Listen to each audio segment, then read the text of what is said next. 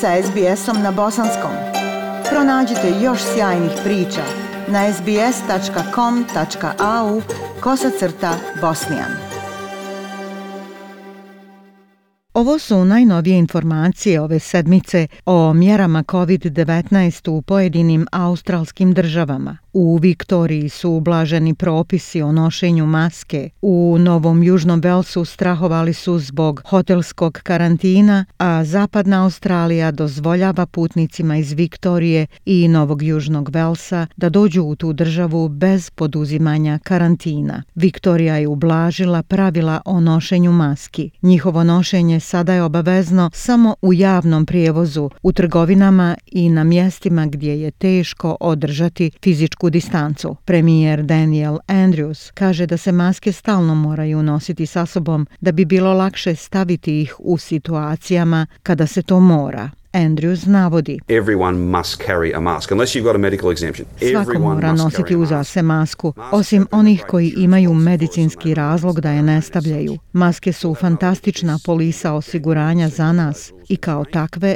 to i ostaju. Vidjet ćemo u januaru hoće li se ova pravila promijeniti. Administracija za terapeutska dobra Australije kaže da će odluka o odobrenju vakcine krajem sljedećeg mjeseca biti dobrodošla. Profesor John Skerritt kaže da će Australija imati pristup podacima Ujedinjenog kraljevstva koje je odobrilo Pfizerovu vakcinu za hitne slučajeve. Profesor Skerritt objašnjava. Come late January, February, we actually not only will have the data from the clinical trials of Krajem januara ili u februaru mi nećemo samo imati podatke o kliničkom testiranju od 10 do 40 hiljada ljudi, ovisno od tipa ljudi koji su se testirali, nego ćemo imati stvarno iskustvo stotina hiljada ljudi koji su primili vakcinu i koji će nam omogućiti da znamo da li je ona podesna ili ne. Na primjer, ako imate multiplu sklerozu ili određeno stanje, to će u stvari poboljšati kvalitet preporuke koju možemo dati Australcima. Sumnja se da je međunarodna avioposada iz Sjedinjenih država izvor zaraze čistačice hotela za karantinu u Sidneju. Žena se zarazila nakon što je radila u jednom od sidnejskih hotela predviđenih za karantin. Prema trenutnim pravilima, međunarodna avionska posada ne mora se testirati prije nego što dođe u karantin, zato što mnogi od njih ostaju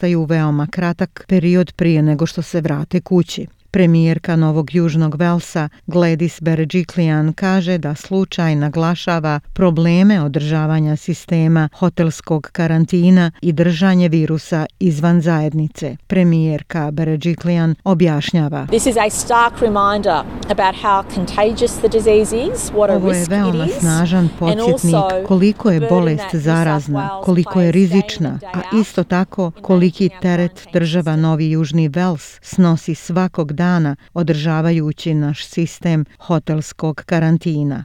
Greška policajca na aerodromu u Sidneju omogućila je njemačkoj državljanki i njenom sinu da sjednu na avion i doputuju u Melbourne. 53-godišnja žena i njen 15-godišnji sin sada su u karantinu u Melbourneu, a zbog njih su putnici s tog leta bili primorani da idu u izolaciju i da se testiraju. Policija Novog Južnog Velsa je preuzela odgovornost za tu grešku, a zamjenik povjerenika Jeff Loy kaže da za tu grešku krivi nesporazum. Jeff Loy kaže We're not suggesting that they lied.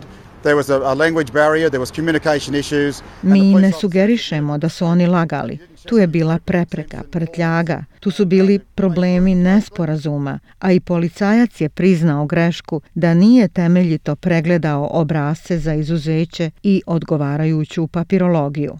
Viktorija je započela primati međunarodne putnike povratnike u njen preuređeni sistem hotelskog karantina. Država je prestala primati putnike iz inostranstva u junu mjesecu nakon grešaka hotelskog karantina te vidjevši kako se virus širi u zajednici i prouzrokuje razarajući drugi talas zaraze. Da bi se izbjeglo ponavljanje takve katastrofe, država je postavila agenciju COVID-19 karantin Viktorije, koja kompletira nadzor novog programa. Privremeni povjerenik nove agencije Emma Kassar objašnjava proces kroz koji prolaze putnici koji doputuju iz inostranstva.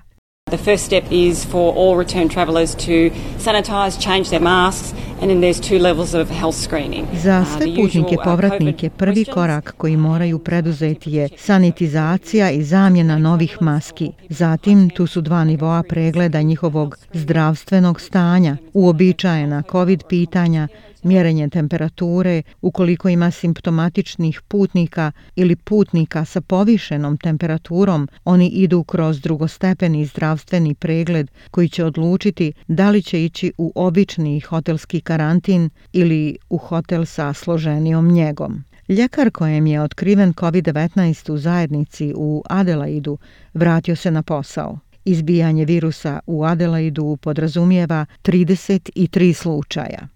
Ljekar hitne službe doktorica Darmini Taratnam kaže da ju je duboko dotakla podrška zajednice u njenom naporu da otkrije simptome kod 81-godišnje pacijentice. Doktorica Turatnam kaže During my consultation with her, I noticed her to be coughing Za vrijeme konsultacije s njom primijetila sam da kašlje i željela sam da izvadi bris. Nije važno kakvi su rezultati, znajući kakva velika stvar je COVID i šta se dešava. To je došlo kao dio rezultata testa brisa, pa ipak nisam očekivala da će se ona vratiti kao pozitivna na virus.